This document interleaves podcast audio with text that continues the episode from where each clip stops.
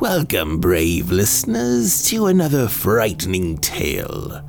If you've written a scary story with a paranormal twist you'd like read, please, by all means, submit it for consideration at frighteningtales.com. Today's story is The Damned Box, written by Justan Romias. Parental advisement. There seems to be written in here a few expletives. Let's dive in. God damn! Christopher Pitt groaned this well worn expression as he picked up his 107th box of the morning and placed it into his delivery truck. It wasn't a very heavy box, but Chris didn't have a very good back, or a very good knee, or a very good shoulder. It seems that when Chris hit that big 3 0 five years ago, he started to play the real life version of the children's game Operation. So many unexpected movements would bring about the annoyingly loud buzz and red light in the form of pain. And right now, his back just buzzed. That's the last one. Am I good to go, boss? Chris asked his supervisor, a kid 10 years his junior. It took a lot for Chris to mask his contempt. Light low today, huh? Mm, yeah, okay. Just be ready to help out some of the other drivers that have full trucks. Alright? You got it, Chris said with the best attempt at a professional voice. But all he really managed to convey was, uh, fuck you very much. He really needed to get out of there. Ah, God damn! LA traffic. Chris muttered to himself as he slams his hand on the horn as another anonymous jerk cuts him off. He needed to be done early today. It's Halloween, and the streets, they're gonna be packed with annoying kids and they're even more annoying parents. Oh, he followed his GPS directions to the drop off that would put him at the halfway mark for his load. Halfway done. Before lunch, it would be amazing, but he knew, with all the cars congesting every which way, driving one mile equals 30 minutes. And even if, by some miracle, he could get done relatively early, there's no chance in hell that his boss would let him leave early he most certainly would be sent out to help other drivers. Uh, dispatch to 66, uh, come in. God damn it! You gotta be kidding me! He scoffed. Are they reading his thoughts too? 66 here, dispatch, go. Yeah, we gotta put a hold on the rest of your deliveries for now. Uh, we, we got a driver involved in an accident off of uh, Figueroa and uh, 8th there. Uh, packages need to be secured ASAP, and, uh, well, yeah, the closest. Okay, okay, I'm on my way. Uh, just great. When Chris finally gets two blocks away from the crash site, he is shocked at what he sees. The corner of Figueroa and 8th looks like a mini war zone. From what he could see, police, medic, and firefighter vehicles are positioned at every corner, and packages look like they exploded out of a cannon and covered the entire intersection. And, of course, it wouldn't be LA in 2021 without a mob of people and their phones out recording the whole thing. Uh, dispatch, this is 66. Uh, there's no way I'm gonna be able to get my truck down to the crash site. Silence. Uh, dispatch? Please hold, 66. Then silence again.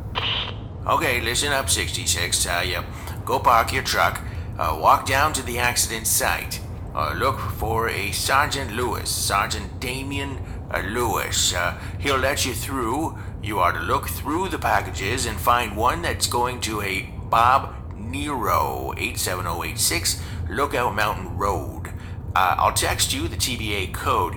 You'll pick up that box and place it in your route and go to the rest of your day. Uh, don't worry about any of the other packages. Do you copy? Over. Okay, dispatch. This is weird, Chris thinks to himself. The procedure for this thing is not even being remotely followed. They have a whole department that deals with accidents. Packages need to be thoroughly examined for damage and then set out at a later date. Never, to his knowledge, has anyone been asked to do this. Chris had to circle around to find a parking spot.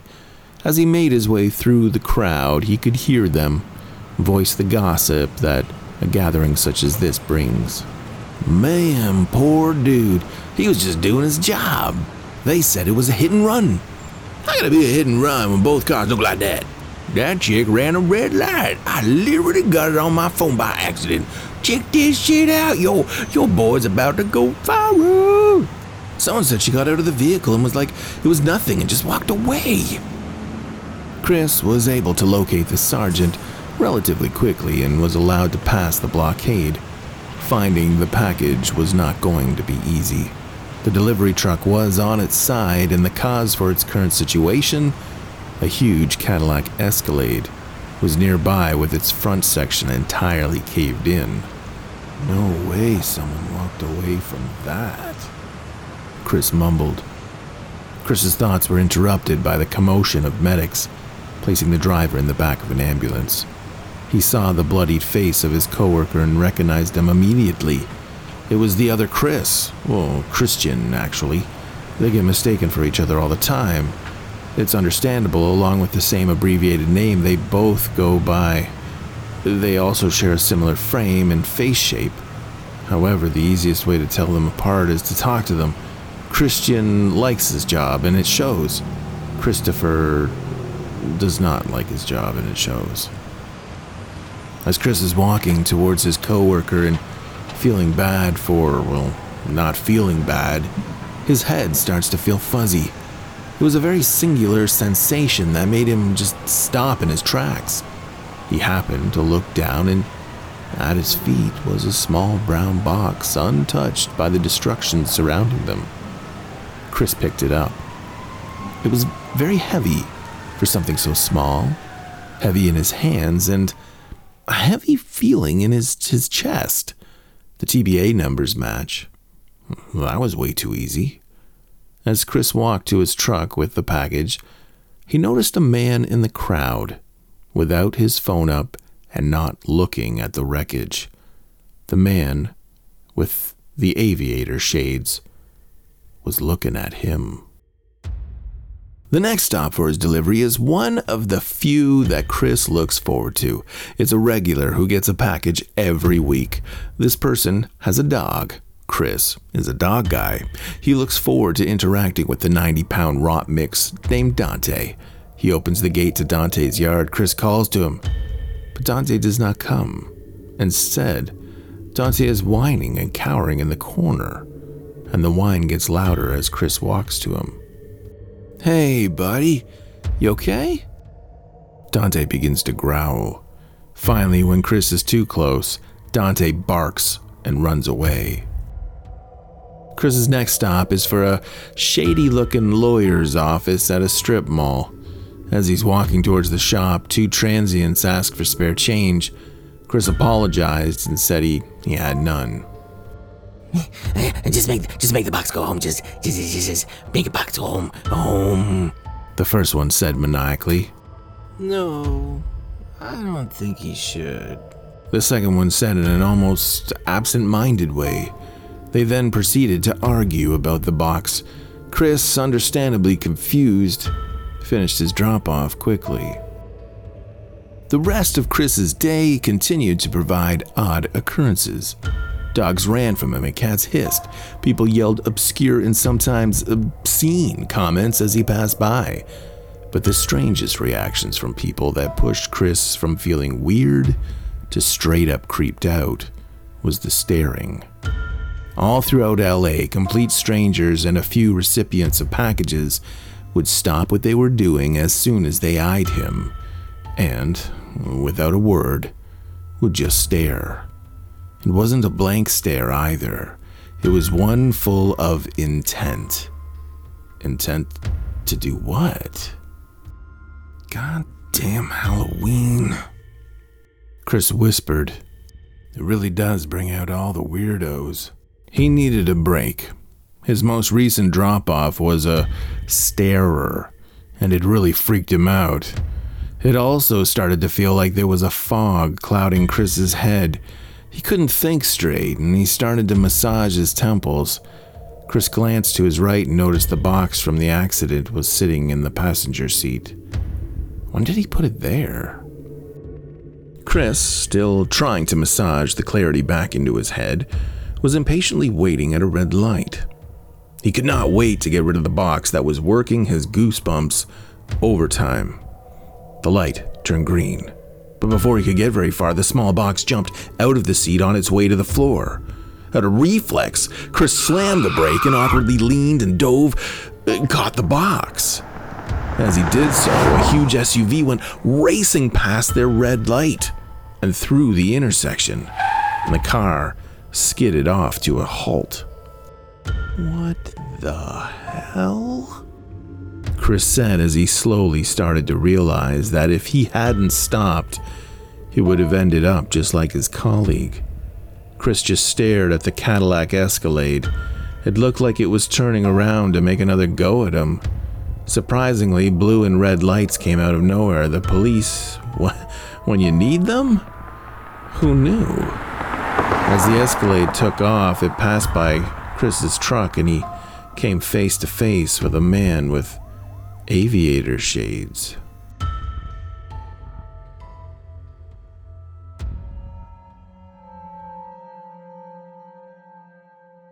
God damn, look at these houses. Chris mused as he drove through the Hollywood Hills looking for the next stop. Chris had always felt things would work out for him and his wife, and they would be able to afford a place with a zip code like this. Last year, he came to the realization that it would not work out that way. As he wound around the streets, Chris observed that the houses were a little on the older side. Not many renovations were taking place on this street. The house that the box belonged to. belonged to? That's a weird way of saying it. It was definitely the oldest and in shambles. It did not look like it belonged in the hills. Hello. Hope you didn't have too much hard time finding the place. A man said as he opened the door before Chris could even get to the doorstep. The man was in his sixties with a salt and pepper mane dressed in a very expensive looking long blood red robe. He also looked extremely familiar. Hey, you're that actor from.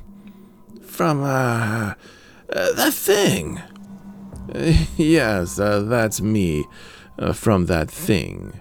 And the thing that bombed, and that other thing that was pretty good, and that other thing that uh, got me an Emmy. I'm in a lot of things. The man said amusedly. Yeah, uh, you're Thomas Sale. Chris admitted he was a little starstruck. He really did like the guy's body of work. Guilty, Thomas chuckled. No way. Chris's eyes reflexively examined the house again and stopped himself from uttering, What are you doing in this dump?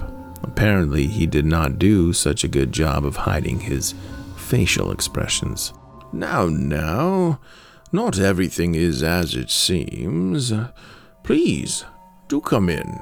How many times do you get invited to a celebrity's house? As he went in, Chris's jaw hung low. It looked like a palace inside. How? Chris was speechless. We don't like to look flashy. We just want to keep the spoils of war to ourselves. Who cares what everyone else thinks? Am I right? Not only was everything covered with gold and precious stones, but there were some odd statues that Chris had never seen anything close to their likeness before. Many of them were animal and human hybrids and horns. A lot of them had horns. There were hundreds of trinkets strewn throughout the mansion. No, not trinkets, like artifacts. Chris got the feeling that they were ancient. ancient and dangerous artifacts. Come now, uh, let me grab you a drink. Chris followed Thomas to a room where a lot of people were gathered in similar robes, sitting in a large circle.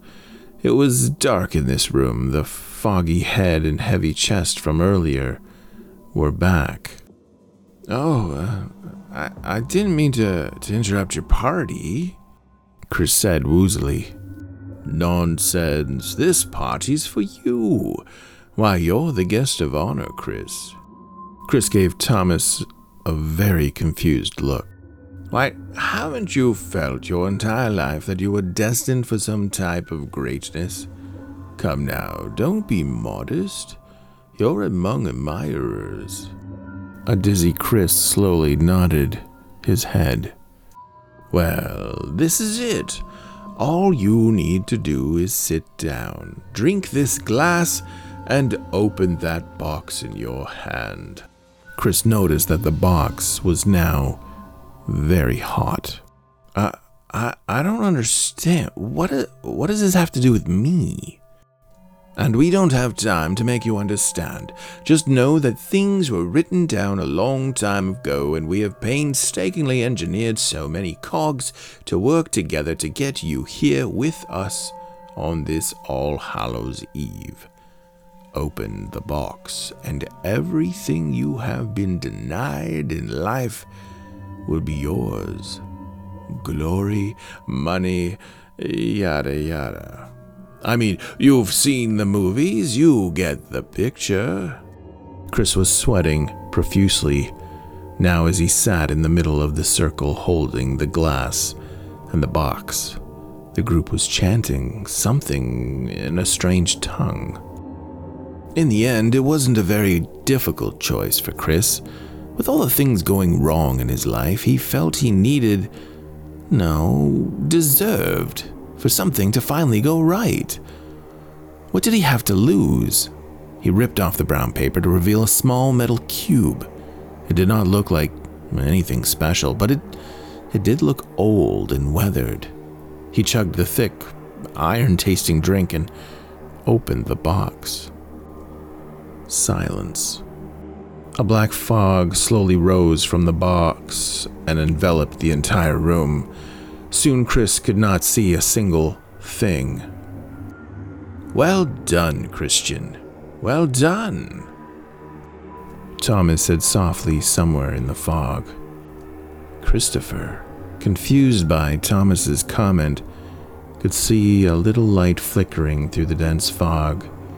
Suddenly, a pillar of flames shot up from the ground and licked the ceiling, but with those flames came a blood curdling scream, then another pillar of fire, and another cry, and another and another until every robe wearing member was burning alive, and Thomas was screaming loudest.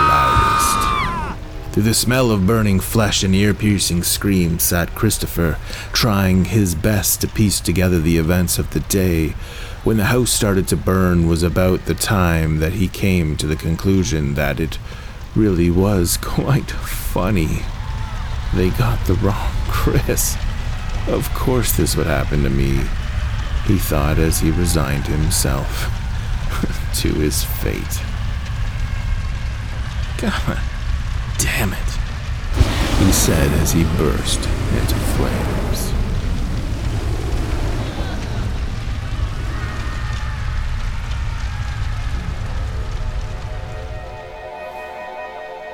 You've been listening to The Damned Box, written by Justan Romias, presented by master storyteller Mark Wilhelm. Oh, I do hope you've enjoyed this frightening tale. If you should find yourself in possession of a frightening tale you'd like shared, please submit it through frighteningtales.com for a future episode. Only submit stories you own the rights for. To do otherwise is just evil. Do tune in again for another scary moment if you're brave enough. Until next time.